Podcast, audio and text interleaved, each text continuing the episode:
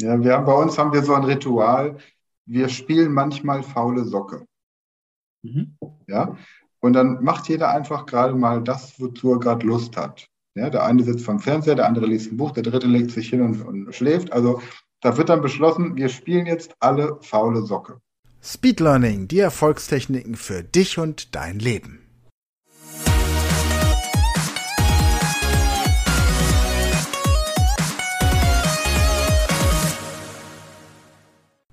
Hallo ihr Speedlearner da draußen, heute habe ich Dirk Bräutigam im Interview. Er war jahrelang im Leistungssport tätig und ist High-Performance-Coach.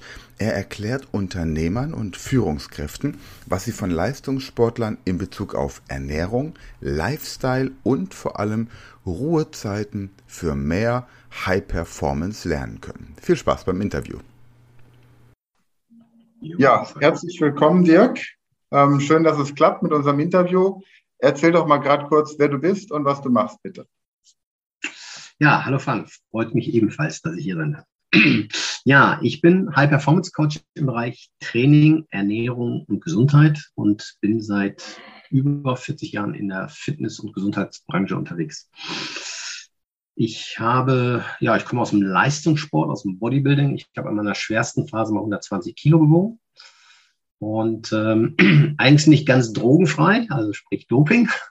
Äh, ich wollte es halt einmal wissen und ähm, habe dann aber festgestellt, naja, mir fehlt wohl ein bisschen die Genetik, um wirklich gut zu werden. Und meine Gesundheit war mir immer sehr wichtig. Da habe ich gesagt, okay, ist nicht mein Weg. Habe mich aber, trotzdem hat mich das interessiert, wie ich mehr werden kann und dergleichen. Habe mich also sehr stark in Trainerlehrgänge reingeschmissen, habe alles reingesaugt, was gab, äh, habe dann selber sechzehn Jahre lang einen eigenen Fitnessclub irgendwann betrieben, habe parallel dazu sechs Jahre lang an der Uni Bielefeld Trainer im Bereich Training und Ernährung ausgebildet, habe dann zweitausendneun mit meiner Lebensgefährtin ein Unternehmen aufgemacht im Bereich betriebliches Gesundheitsmanagement, wo ich mich aber auch jetzt rausgezogen habe und ähm, habe mich dann aufs Coaching spezialisiert.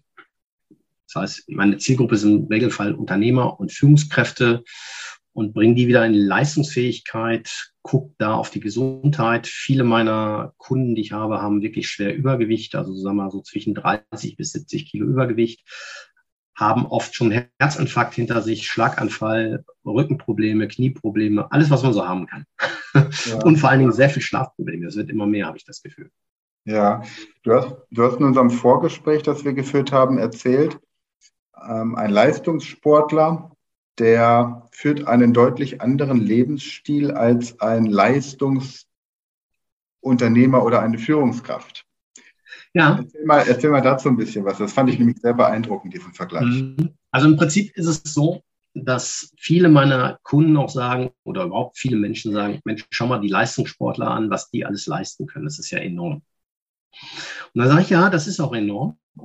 Und das ist teilweise wirklich beeindruckend, was die machen. Aber schau mal auf dein, eigenen, auf dein eigenes Leben.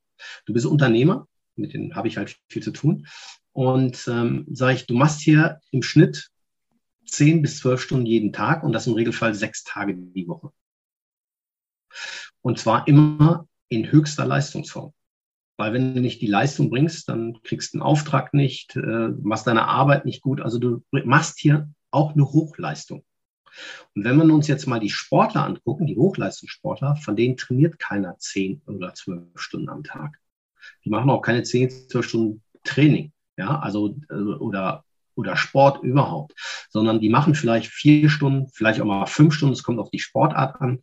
Und dann ist aber Ende und dann machen die den Rest des Tages sehr viel aktive Regeneration. Und die achten sehr auf ihre Ernährung. Aber schau dir mal die meisten Unternehmer an. Die meisten Unternehmer, die arbeiten wirklich zehn, zwölf Stunden am Tag, tun aber nichts für ihre Regeneration. Weder um den Stress zu kompensieren, ja, da kommt meistens noch schlechte Ernährung dazu, weil für das Essen ist einfach keine Zeit da. Da fährt man mal schnell in die Pommesbude oder lässt eine Pizza kommen oder sowas. Ja, und abends, um abzuschalten, wird dann im Regelfall noch der Fernseher eingeschaltet. Das heißt, bis kurz zum Schlafen gehen schaue ich mir Fernsehen an, habe dann sehr viel Blaulichteinstrahlung. Und ich komme da nicht wirklich ins Schlafen rein, ja, weil dem Körper durch das Blaulicht Tageslicht signalisiert wird und der kann nicht wirklich schlafen, schläft nicht durch. Gewisse Hormone werden nicht ausgeschüttet, dann wird zum Beispiel der Harndrang nicht unter, äh, unterbrochen und dann stehen die nachts auf Und dann entgiftet der Körper auch schlecht und dann kommen die in so eine Negativspirale rein. Das ist ein Riesenunterschied zum Leistungssport. Okay, jetzt frage ich dich ganz konkret, Dirk, wann bist du heute früh aufgestanden und wie sah dein Frühstück aus? Hm. Okay. Mein Morgen sah im Prinzip so aus, bei mir geht, also ich stehe im Regelfall so zwischen fünf und sechs Uhr auf. Mhm. Dann meditiere ich so eine halbe Stunde bis Stunde und ähm, dann mache ich, bevor ich frühstücke, bin ich beim Sport. Also ich bin dann um sieben Uhr spätestens im Fitnessstudio, dann trainiere ich eine gute Stunde und dann kommt mein Frühstück und das besteht aus im Regelfall ein Frischkornbrei, entweder aus Hafer oder aus Hirse oder aus ähm, Dinkel. Und der wird, das wird immer geschrotet, das mache ich frisch, das Getreide schroten und ähm, dann kommt das Wasser drauf, lasse es quellen. Bei Hafer und Hirse reicht eine gute halbe Stunde, das mache ich dann meistens, bevor ich zum Sport fahre. Wenn ich Dinkel habe, mache ich das einen Abend vorher. Es wird, wird, muss dann quellen gelassen werden. Ähm, und dann mache ich, wenn ich nach dem Training komme, mache ich einen Verzehr fertig. Das heißt, da kommen Nüsse rein, da kommen Blaubeeren rein, da kommt immer ein Apfel rein, eine Birne, eine Banane. Noch einen Löffel Eiweißpulver und dann ähm, ja, ein bisschen Hafermilch und dann wird das Ganze vermengt und das ist mein Frühstück. Ja, prima. Also du praktizierst auch, was du predigst. Das ist immer wichtig, ja, dass man ja, das, das ist, genau. Ich kenne so viele High-Performance-Coaches, die so gestresst sind. Ich habe mal vor, vor ein paar Jahren habe ich einen der, der Top-Vertriebsprofis, die immer so predigen, dass man effektiv arbeiten muss, den Tag gestalten muss. Den habe ich erlebt, wie er fast kurz vorm Burnout in äh, Wien am Flughafen am Gepäckband stand und äh, extrem nervös wurde, weil sein Koffer nicht pünktlich kam. Und ich habe mich entspannt in die Ecke gesetzt und beobachtet, wie er fast, fast durchgedreht ist und habe ihn dann mal zwei Jahre später darauf angesprochen. Ja, ja. Also das ist, dann bist du demnach, demnach wahrscheinlich auch Nichtraucher. Ja. Und so wie alle High-Performer wahrscheinlich auch, was so Alkohol angeht, ähm, wenn nicht bei null, aber dann doch recht wenig, oder? Sehr wenig, ja. Also das also, ich trinke ein nettes Glas Wein in einer geselligen Runde oder ja. auch noch ein Bier, aber es ist nicht tages, äh, also nicht alltäglich bei mir. Also das merke ich tatsächlich auch. Ich habe ja auch viel mit Führungskräften zu tun, die Sprachen lernen. Hatten wir im Vorfeld mal mhm. von gesprochen. Und die meisten sind wirklich ähm, entweder komplett alkoholfrei, dass sie sagen, die haben, sie können es sich nicht erlauben, ihr Gehirn mit, mit Alkohol ähm, an der Leistung zu hindern und achten auch sehr genau auf die Ernährung. Also meistens wenig, essen weniger als so mhm. der normale, der so in seine Schnitzelfabrik geht mhm. und ähm, dann eben auch, auch gern Frischkost. So, wenn, wie läuft das jetzt bei dir ab? Wenn jetzt jemand hier den Podcast hört und sagt, also zu viel Stress, ersten Herzinfarkt hinter mir, manchmal so ein bisschen Schwindelattacken, hoffe nicht, dass es ein Schlaganfall wird. Irgendwie erkenne ich mich da genau. Wenn man sich bei dir meldet, machst du dann so eine Art Check-up mit den Leuten? Machst du das online? Kommt man zu dir oder wie funktioniert das? Also mein Coaching läuft im Prinzip äh, online. Was ich allerdings mache, ist ähm, immer einen medizinischen Gesundheitscheck-up. Und da habe ich mit der Uni Bielefeld dementsprechend zusammen. Das ist ein medizinischer Gesundheitscheck ähm, mit einem medizinischen Messgerät, was man so bei keinem Arzt machen lassen kann. Ähm, das Messgerät ist damals von der Frau Professor Zimmermann von der Uni Bielefeld ähm, ursprünglich mal für die NASA entwickelt worden. Und ähm, weil, um die Daten, die ich bekomme, herkömmlich zu bekommen, müsste man einen Herzkatheter setzen. Das macht natürlich keiner aus prophylaktischen Gründen. Und, ja, ist halt immer auch ein gewisses Restrisiko dabei. Ja, genau. Und ich kann das Ganze non-invasiv machen, bekomme aber die gleichen Daten. Und ich schaue mir dann erstmal an, wie sieht überhaupt wirklich der Gesundheitszustand aus. Ähm, letztendlich bekomme ich vierzehn verschiedene Vitalparameter. Da sind so Sachen wie der totale periphere Gefäßwiderstand dabei, das Herzminutenvolumen, Schlagindex und solche Sachen sind dabei. Das kann mir kein Fitnessstudio bieten, das kann mir auch kein Arzt bieten im Regelfall, weil diese Technik haben die Studios nicht und diese Technik hat noch die Berliner Charité in Bad Oeynhausen, die Herzklinik hat so ein Gerät, ist also eher die Ausnahme. Und Ich, der Check dauert eine Stunde wird bei mir dann vor Ort gemacht und der wird also dementsprechend komplett verkabelt. Ist nichts Dramatisches, der dauert circa eine Stunde mit verkabelt mit allen drum und dran und ich messe ihn halt in, unter Alltagsbelastung. Weil wenn jemand normalerweise zum Arzt geht und lässt zum Beispiel seinen Blutdruck messen, dann sagt er immer, setzen Sie mal hin, entspannen Sie mal kurz und dann messen wir den Blutdruck. Und das ist ein Sitzgewissen. Das ist eine Momentaufnahme. Und, ähm, aber der Alltag sieht ja doch bei den meisten irgendwo anders aus. Und deswegen messe ich denjenigen in Ruhe. Dann messe ich ihn unter Stress. Das heißt, er bleibt einfach sitzen und kriegt eine Rechenaufgabe zum Beispiel. Und ähm, was man dann sieht, ist, dass der Blutdruck regelrecht explodiert. Und äh, muss mir mal jemand seinen Tagesablauf zeigen, sagen, ich habe gar keinen Stress, bin immer entspannt. Also den kenne ich nicht, habe ich ja selber nicht. Und ähm, das ist, also was da passiert äh, physiologisch ist enorm. Und dann eben auch nochmal unter Belastung, auf dem Fahrradergometer mit einer mhm. Belastung ist, äh, maximal ähm, wirklich Puls hundertdreißig, das ist jetzt nicht doll, ähm, wobei das reicht auch und dann sieht man auch mal, was da mit dem Blut passiert. Und äh, währenddessen läuft auch die ganze Zeit ein E K G, was viele nicht wissen, wenn sie mal schon mal ein E K G gemacht haben, beim Arzt, ähm, das macht man im Regelfall, bevor man eine O P hat und dann liegt man da maximal zehn Sekunden, mehr zeigt das Ding gar nicht an. Das machen die einfach nur zu sehen, hat derjenige schon mal einen Herzinfarkt gehabt oder sowas? Ja, viele wissen es ja auch gar nicht, dass sie schon mal einen hatten.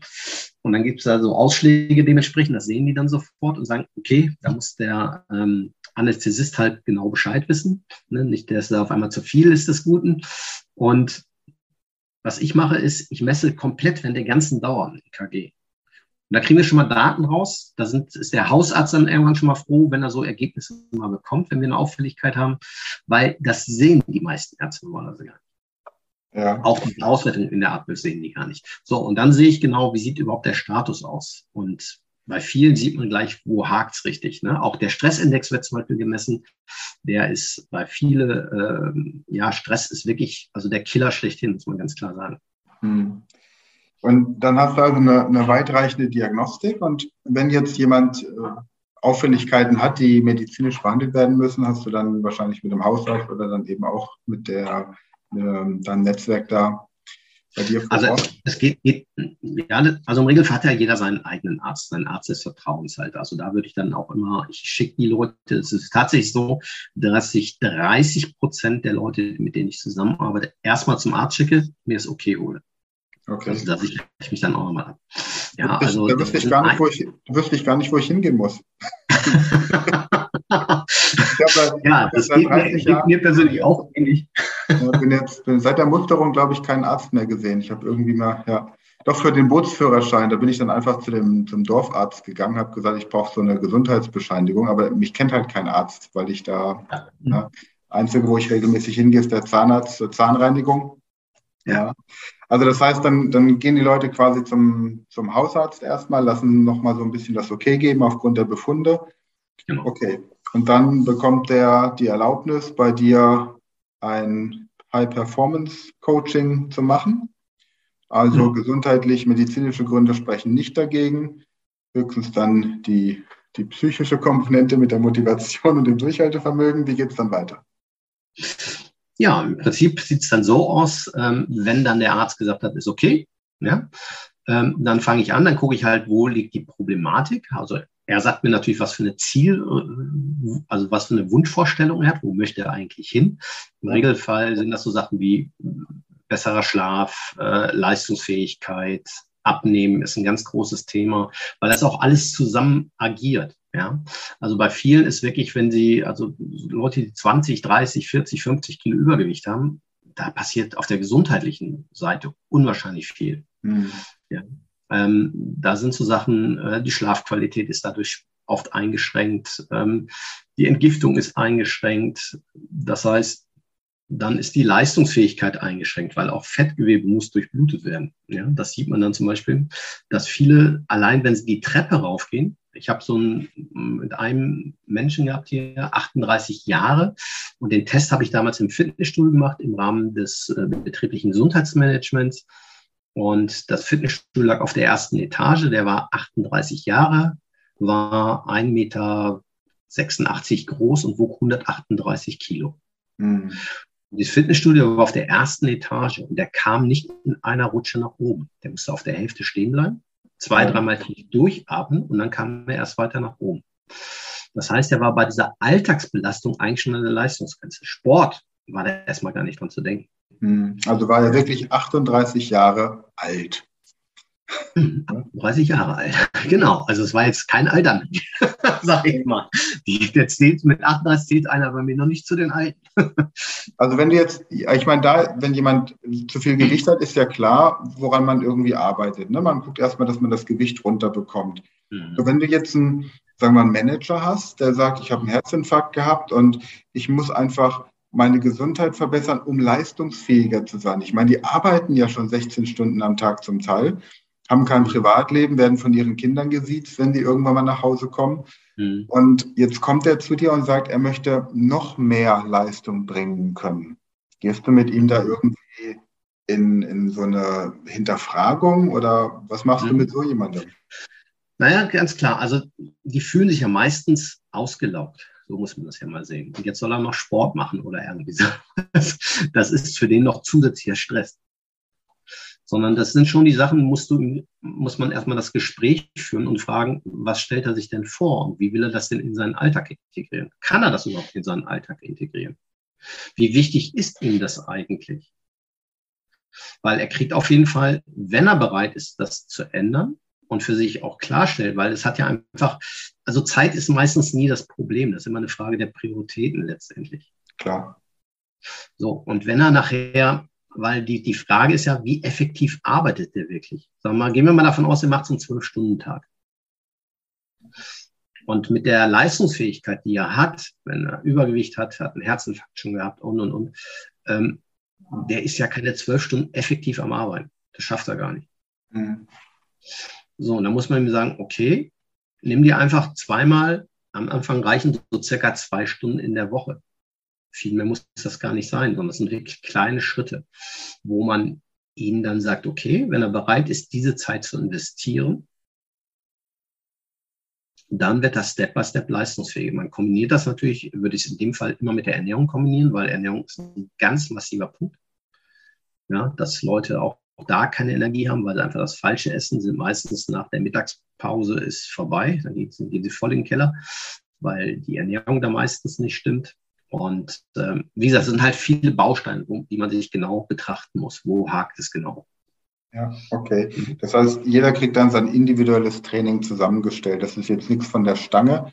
Wenn du ins Fitnessstudio gehst, dass ein Trainer kommt, dir eine, einen U S B-Stick gibt, den steckst du ans Gerät und das Gerät sagt dir dann, wie du trainieren sollst. Mhm. Und du, du begleitest die Leute auch. Und wie lang? Ja. Also wie, wie oft trifft man sich mit dir oder wie oft ist man mit dir im Austausch dann? Ja, zweimal die Woche. Zweimal die Woche. Und was ist so der längste Zeitraum, den du jetzt jemanden begleitet hast bisher? Über wie viele Monate? Den längsten, den ich begleitet habe, über zwölf Monate. Okay. Ja, das war dann auch jemand mit über hundertfünfzig Kilo und äh, der ist heutzutage bei, beim Idealgewicht. Okay. Und hält das auch stabil, weil sich die, der Lebensstil einfach geändert hat. Genau. Das ist sogar, also die Leute, die wirklich mehr Übergewicht haben, also ich habe auch viele, meine Frau kommt auch ebenfalls aus dem, Paul, also kommt aus dem Leistungssport, aus dem Pole Dance. Und die ist da deutsche Meisterin und ist äh, Vize-Europameisterin nochmal zweitausendneunzehn geworden, in der Altersgruppe vierzig plus. Sie hat es aber mit siebenundfünfzig geschafft. Also nicht nur ich lebe das, meine Frau lebt das auch. Und ähm, da ist es halt so, dass ich viele von den äh, Mädels, die also Pole Dance machen, äh, auch gerade beim Abnehmen oft helfe. Und ähm, die machen aber meistens, die haben ja nicht so viel Gewicht, was sie im Regelfall verlieren müssen. Das sind mal so fünf, sechs Kilo, manchmal auch mal mit zehn oder zwölf. Aber das geht relativ schnell. Das ist so eine Sache, das schafft man in gut zwei Monaten. Was da aber passiert, ist einfach, dass die nicht das Verhalten großartig ändern, sondern die sagen, machen das wie eine Diät, mache ich kurzfristig. Und leider ist es bei vielen so, ich erkläre das zweimal, wie die Zusammenhänge sind, dass man sich einen gesunden Lebensstil angewöhnt. Also die Ernährung muss man dauerhaft umstellen. Es macht keinen Sinn, wenn ich jetzt kurzfristig mal was esse, wo ich von abnehme und dann wieder das esse, wovon ich eigentlich dick geworden bin. Ja, klar. So, ne? Und da muss wirklich, das muss oben einen Klick machen. Und das ist bei den Leuten, die ich langfristig betreue, also ich sag mal so drei Monate, sechs Monate und noch was länger, da macht es dann oben irgendwann Klick, weil die essen wirklich komplett anders. Ja, also da wird die Ernährung komplett dauerhaft umgestellt. Für manche ist das auch wirklich schwierig, ja, weil es wirklich was anderes ist. Wobei es wirklich, naja, ich kann alles essen vom Prinzip her. Also ich kann Kohlenhydrate essen, ich kann Nudeln essen, ich kann Kartoffeln essen, ich kann auch mal Sahne essen, ich kann auch Käse essen, ich kann auch Fleisch essen. Also es ist nicht das Problem. Aber es wirklich, es sind hochwertige Lebensmittel. Was ja auch immer teurer wird. Also können sich ja auch nicht mehr alle leisten, ne, mittlerweile. Wenn du dir ja, obwohl ich fand es erstaunlich. Also gerade jetzt, wo du das sagst, Lebensmittel. Also da ging ja überall rum, dass Öl, so Öl und sowas richtig teuer geworden ist. Ja, wenn die Leute zum Aldi rennen und ihr Sonnenblumenöl dort holen, was ein raffiniertes Öl ist, was ich auf keinen Fall empfehlen würde. Das liegt auf einmal bei vier, fünf Euro der Liter. Und ich hole mein kaltgepresstes Olivenöl ähm, und zahle immer noch drei Euro neunundvierzig im Bioladen dafür. Mhm. Ich fand es sehr erstaunlich. Ja. Also meine Bioprodukte sind fast kaum merkwürdig teurer für mich geworden. Aber seltsamerweise die Sachen, die eine mindere Qualität haben, die ich in, in Aldi und Co. kaufe, äh, da ist es wohl unwahrscheinlich teuer geworden. Ich habe es für mich selber fast gar nicht festgestellt. Liegt wahrscheinlich daran, weil der regionale, also der Biomarkt ja meistens regionale Produkte hat. Ja. Und der regionale Markt, der natürlich jetzt auch von, von den höheren Energiepreisen betroffen ist, aber eben nicht von, von großen Lieferstrecken. Ja. Ja, und dann ist ja auch alles in, in Plastik eingepackt. Das ist ja auch ein Wahnsinn. Das habe ich vor kurzem gerade einen Bericht gehört oder gesehen auf, auf A R D, wo in dem erklärt wurde, dass im Grunde nur fünf Prozent dieses ganzen Plastiks, was wir äh, fleißig sammeln, recycelt werden kann. Ein Großteil wird gepresst und dann an die Betonindustrie verkauft. Also nicht verkauft, sondern die kriegen Geld dafür, dass die das als Heizmaterial nehmen. Und dann gibt es noch ein paar ähm, nach Firmen sortierte Müllhalden in, im Ausland. Also es ist, ist der Wahnsinn. Da geht auf Dauer auch nicht mehr so weiter. Jetzt hast du am Anfang erzählt, als ich dich gefragt habe, wie so dein Morgen aussah. Ne? Stehst um so gegen fünf Uhr auf und dann gehst du erstmal eine Runde Sport machen und so. Arnold Schwarzenegger wurde mal gefragt, wie so sein Tag aussieht. Und dann hat er gemeint, er steht morgens auf, geht zwei Stunden trainieren, dann telefoniert er mit seinen äh, Kids wegen der Zeitverschiebung und dann ist es fünf Uhr. fünf Uhr morgens. Ja. Ja, also, also das ist, ist offensichtlich tatsächlich so, dass diese frühen Stunden einfach auch für Körper und Seele sehr gut tun. Jetzt gibt es aber viele, die einfach sagen, wenn ich morgens um fünf aufstehe, wo ich gerade mal um ein Uhr ins Bett gegangen bin, dann, dann bin ich nicht leistungsfähig und ich brauche mal einen Schönheitsschlaf oder ich muss morgens noch die Kinder irgendwie versorgen, in die Kita bringen und sowas. Also es gibt ja immer einen Grund, es nicht zu tun. Mhm. Ja. Wenn du das jetzt so vorlebst, ist das auch etwas, was du den Leuten empfiehlst, dass du sagst, steh ein bisschen früher auf, weil dein Organismus bestimmte Abläufe um diese Uhrzeit durchführt? Oder was, oder hängt es von der Ernährung dann auch nochmal ab, dass man weniger Schlaf braucht? Was sagst du jemandem, der sagt, also so ein Lebensstil und Dinkel schon gar nicht und hier so schon zweimal nicht, ich brauche mein Brötchen? Ja, also was sagst du da? Also ich gehe schon auf die Leute dementsprechend ein. Ähm, wenn einer nachts ein Uhr schlafen geht, ähm, ist das eher ungünstig, muss man ganz klar sagen. Nun würde ich erstmal fragen, warum tut er das eigentlich? Mhm. Ähm, es muss nicht zwangsläufig um fünf oder um sechs sein. Ja, es gibt Leute, die nicht von der Biologie so sind, dass sie eher Langschläfer sind, wie meine Frau zum Beispiel, auch so der, eher der Langschläfer. Für die ist so eine gute Zeit so irgendwas um acht. Ne? Wenn ich die, mit der um sechs Uhr sage, ich kommt, wir wollen jetzt Sport machen, wir müssen um sechs Uhr aufstehen, um sieben Uhr macht das Studio auf, ist die auch nicht ganz begeistert, muss man ganz klar sagen. Also, ähm, aber ich habe einen zum Beispiel, einen Kunden, da ist es auch so, der geht wirklich zwischen ein und zwei Uhr nachts schlafen. Und dem habe ich ganz klar angeraten, weil er, hat, er ist schlafgestört dadurch auch. Das Problem ist, wir entgiften gerade in der Tiefschlafphase, dass im Regelfall zwischen ein bis vier Uhr morgens, da entgiftet unser Körper sehr gut. Wenn ich aber erst um ein Uhr schlafen gehe, da fehlt mir einfach schon was. Mhm. Auch wenn ich dann sage, ich schlafe ja länger bis um neun. Ist nicht optimal. Ja, Und da muss ich einfach, da muss man einfach gucken. Wenn einer das nicht will, ich kann nicht zwingen. Das ist immer seines eigenen, seines Glückes Schmied selber, ja. Ähm, ich kann nur die Empfehlung geben. Aber im Regelfall tun die das. Also auch derjenige, mit dem ich, von dem ich gerade gesprochen habe, der ist wirklich da dran, das wirklich zu ändern irgendwo. Also er guckt wirklich, dass er früher schlafen geht. Er sagt, ja, ich, er hat total Probleme, früh schlafen zu gehen. Er sagt, ich stehe mal früher auf, dann klappt das schon. Und das, ja, es ist halt so. Ich meine, wenn er erst zwischen neun und zehn Uhr morgens aufsteht, klar, dann kann er abends noch nicht um zweiundzwanzig Uhr schlafen gehen. Also ich bin wirklich so, ich gehe im Regelfall zweiundzwanzig Uhr bin ich verschwunden. Ja, aber es ist doch auch interessant. Guck mal, bei den Kindern, da fangen wir irgendwann an, den Mittagsschlaf zu streichen, damit die Kinder früh ins Bett kommen. Wenn sie morgens nicht ausgeschlafen haben, sagt man, du musst früher ins Bett gehen. Also bei den Kindern haben wir diese ganzen klugen Ratschläge. Wir bereiten das gesunde Frühstück zu, weil wir nicht wollen, dass die Kinder überzuckert nach Hause kommen.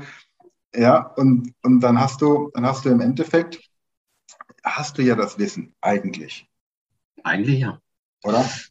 Ja, das, das ist schon da. Das, aber das Problem ist, man macht es sich nicht so bewusst an und man guckt, man. Das Problem ist, ich sag mal so, wir haben uns einfach zu weit von unserer Biologie entwickelt. Ja. Das ist ein, das ist, ja, das ist ein schönes Beispiel. Also in der Natur, wenn sage ich den Leuten immer, schau dir mal deinen Hund an. Ja?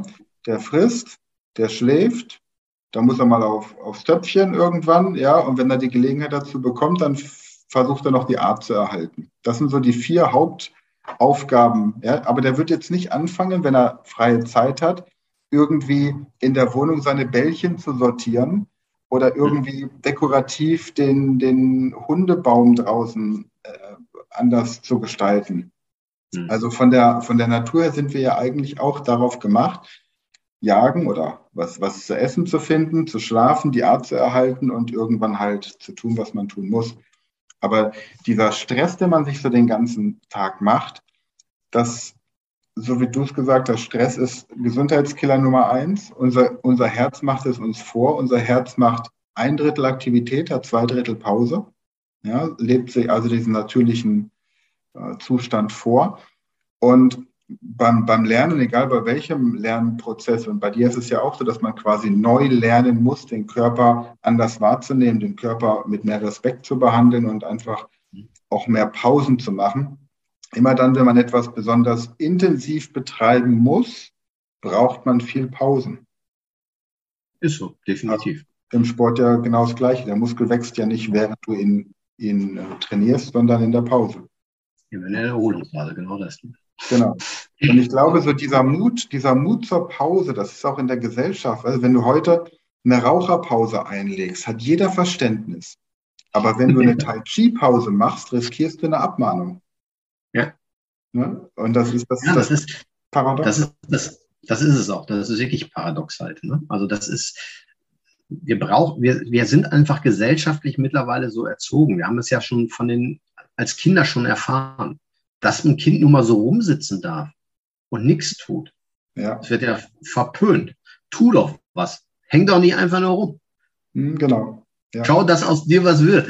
Ja, das, ja, das ist so, so ganz tief in uns geprägt.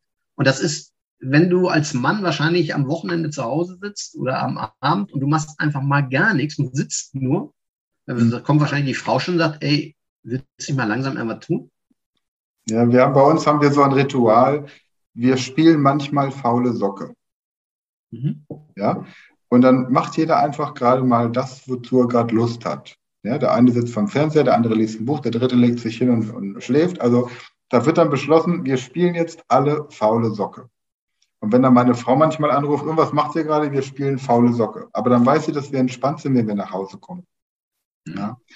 Und es ist aber, in der Schule fängt es ja mittlerweile auch schon an. Du hast quasi die Ganztagsschulen und das ist ein ganzer Arbeitstag. Ich meine, es gibt, es gibt Leute, die von acht bis sechzehn Uhr im Büro sind und irgendwann ihr Burnout kriegen und von Schülern wird es erwartet. In der Grundschule schon. Und dann werden sie mit A Gs vollgepumpt zum Teil und danach noch zum Sportverein. Also es ist schon, ist schon viel, ja. Aber das ist genau das, weil man schaut einfach nur auf die Leistungsgesellschaft. Mhm. Ja, wenn du mal nach Korea guckst, das ist ganz schräg. Also das ist, was sie mit Kindern dort anstellen. Und ähm, weil es soll immer mehr, mehr, mehr, mehr. Aber wie gesagt, das ist, entspricht nicht unserer Biologie. Und da sind wir einfach zu weit von weg. Deswegen haben die Leute auch nur noch Stress. Ja, und dann kommen ja die ganze Multimedia dazu, äh, Facebook und, und, und, und. Ja, die Sch- Leute haben ja überhaupt keine Ruhe mehr. Du musst permanent erreichbar sein. Und dann hast du noch WhatsApp drauf, du hast äh, E-Mails und muss noch beantwortet werden. Ne? Also wir haben, wir haben Medizin, nicht, also Medizinprodukt, was wir zu Hause haben. Da geht es um Mikrozirkulation. Das ist bei uns im Bett integriert. Für eine schnellere Regeneration, bessere Sauerstoffaufnahme und sowas halt alles. Und das ist wirklich, also wir, wie soll ich sagen, sechsundzwanzig Prozent unserer, sind, die, sind unsere großen Blutgefäße, Arterien und Venen. Aber vierundsiebzig Prozent, das machen die kleinsten Blutgefäße aus. Das Problem ist, sie hören irgendwann auf, selbstständig zu pumpen. Und damit wird unser System, also unser ganzer, unsere Zellen, werden nicht mehr optimal versorgt und nicht mehr optimal entsorgt. Und dann haben wir dieses Medizinprodukt bei uns im Bett integriert. Das sorgt wieder dafür, dass sie selbstständig wieder anfangen zu pumpen. Dadurch eine bessere Regeneration. Und da geht man idealerweise am Tag zweimal acht Minuten auf. Mhm. Okay. Das reicht vollkommen aus. Wir setzen das jetzt viel auch im Leistungssport ein. Und ähm, da sieht es halt so aus, da machen wir gar nichts. Da nehmen wir uns auch ganz bewusst diese acht Minuten, wo nichts gemacht wird. Mhm, klar. Kein Handy dabei, nichts. Und ne, auch wir achten, ne, weil wir arbeiten halt auch mit so einem Handy. Ne? Das ist klar. Du kriegst eine WhatsApp von den Kunden. Ne? Die können mich auch meistens immer kontaktieren, wenn sie Probleme haben. Feste Termine, aber die können mich auch immer kontaktieren. Sagen, bei mir hakt hier, ich brauche da mal eine, gerade eine kurze Info. Dann melde ich mich auch schnell bei denen. Ja. Wenn sie mal nicht wissen, was sie einkaufen sollen, kann ich das, ist das okay oder soll ich da lieber die Finger von lassen oder ich habe hier ein Problem beim Training, dann gucke ich immer, dass ich relativ zeitnah für sie zu erreichen bin. Okay. Ja, also von da arbeite ich auch sehr viel damit, aber ich nehme mir für mich auch komplette Auszeit. Und dann ist das Ding aus, dann habe ich damit auch nichts zu tun. Hast du auch so einzelne Dirk-Tage, an denen du sagst, da ist jetzt mal ein Tag für dich und du gehst, was weiß ich, in den Wald oder segeln oder... Was ja, die habe ich. Also das Wochenende ist bei mir eigentlich ziemlich frei. Also ich mache, ich gehe sehr, sehr viel wandern. Ich gehe sehr viel in die Natur. Mhm. Und ähm, ich, das, was ich jetzt vorhabe, ich will zum Beispiel im September will ich einen Fastenmarsch machen. Das heißt, ich werde tausend Kilometer marschieren von Flensburg bis nach Triesen. Das ist in Liechtenstein. Ja. Und ähm, die ersten zehn Tage werde ich nichts essen, gar nichts. Okay, nur trinken. Nur trinken, genau. Und ein paar Vitalstoffe. Und ähm, das ist es dann. Und das, ich werde jeden Tag Minimum fünfzig Kilometer machen. Mhm. Ja, muss man auch mögen. Aber sag mal. Ja, aber das sind so. Es sind ja auch immer ein paar Herausforderungen, die mich ja auch reizen halt irgendwo. Na klar, klar. Dann merkt man wieder, dass du aus dem Leistungssport kommst. An solchen, an solchen Sachen, oder? Dann kommt ja, dann auch, aber, aber das ist eine Sache, Fasten macht man ja auch so ein bisschen, also einmal zum Entgiften, ist die eine Sache. Und die andere Sache ist halt auch so das Mentale. Ne? Also es ist dann auch mit Meditation. Ne? Also ich werde dann auch morgens zwischen fünf und sechs Uhr aufstehen. Äh, dann werde ich meditieren und dann bin ich unterwegs. Und ähm, also ich will mal gucken, wie schnell ich es hinbekomme. Äh, es kann sein, dass ich ein paar Leute mitnehme. Wenn ich Leute mitnehme, dann werden es nicht mehr als fünfzig Kilometer am Tag werden. Dann braucht man de- definitiv zwanzig Tage. Und ähm, wenn ich es alleine mache, versuche ich auch mehr Kilometer zu machen. Also sag mal, im Norden wird das noch la- relativ leicht. Also eher flach, aber sobald es in die Mittelbürgergebirge äh, Gebirge geht, dann wird es auch ein bisschen anstrengender. Dann ja, wird die Geschwindigkeit schon reduziert. Da bin ich gespannt, bin ich gespannt. Dann lass uns doch ähm, dann für, für, was weiß ich, Dezember oder was nochmal einen Termin vereinbaren, wo du einfach von diesem Marsch erzählst. Ich finde das spannend, was du dann auch so erlebt hast. Ja, das können wir sehr gerne machen. Dirk, ähm, bevor wir noch so deine Kontaktdaten hier preisgeben, die haben wir dann auch in den Shownotes, wo man dich mhm. findet. Sag mal nochmal so, so drei, ich sag mal, Erste-Hilfe-Tipps, Sofort-Tipps für Leute, die sagen, ich muss irgendwas machen und jetzt am besten gleich sofort. Was sind so die drei einfachsten Umsetzungspunkte, die du Leuten empfiehlst? Ähm, so viel natürliche Lebensmittel wie möglich essen. Mhm. Dann Sachen wie äh, gerade hier so Coca-Cola, Sprite und diese ganzen gesüßten Getränke definitiv weglassen. Absolut schädlich. Und ähm, ich sag mal gerade so Light oder Cola Zero ist noch schlimmer wie echte Cola. Okay. Ja, weil äh, die äh, schädigt die Darmflora komplett. Manche Leute können dadurch überhaupt nicht mehr abnehmen. Ja, also wirklich das süße Getränke, Süßigkeiten komplett streichen und dann wirklich mit moderaten Sport anfangen. Wirklich leicht. Muss leicht sein, es muss Spaß machen und ich suche mir was aus. Es muss kein Fitnessstudio sein.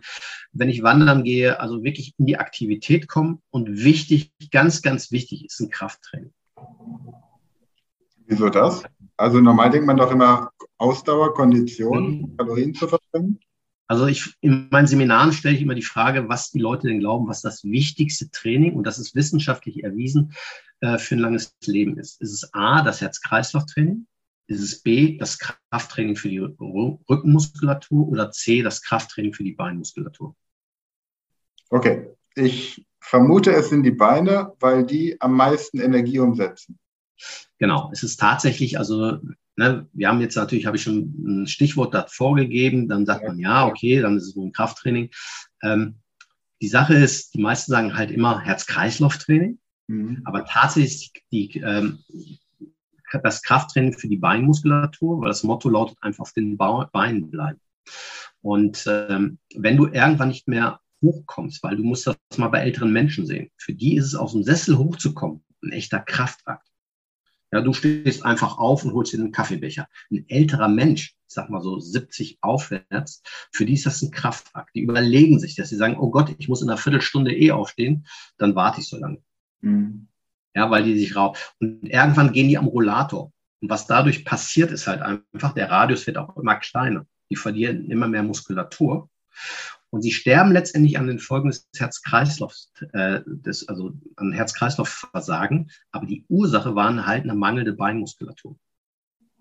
Ja, weil sie einfach nicht mehr hochkommen. Spannend. Und dadurch kriegst du auch dein Herz-Kreislauf-System dann irgendwann nicht mehr aktiviert. Mhm. Ja, absolut nachvollziehbar. Ja, das ist vielen einfach nicht klar. Diese Zusammenhänge, das ist oft sehr, sehr komplex zu verstehen irgendwo. Aber das ist das, was ich meinen Leuten auch immer vermittle.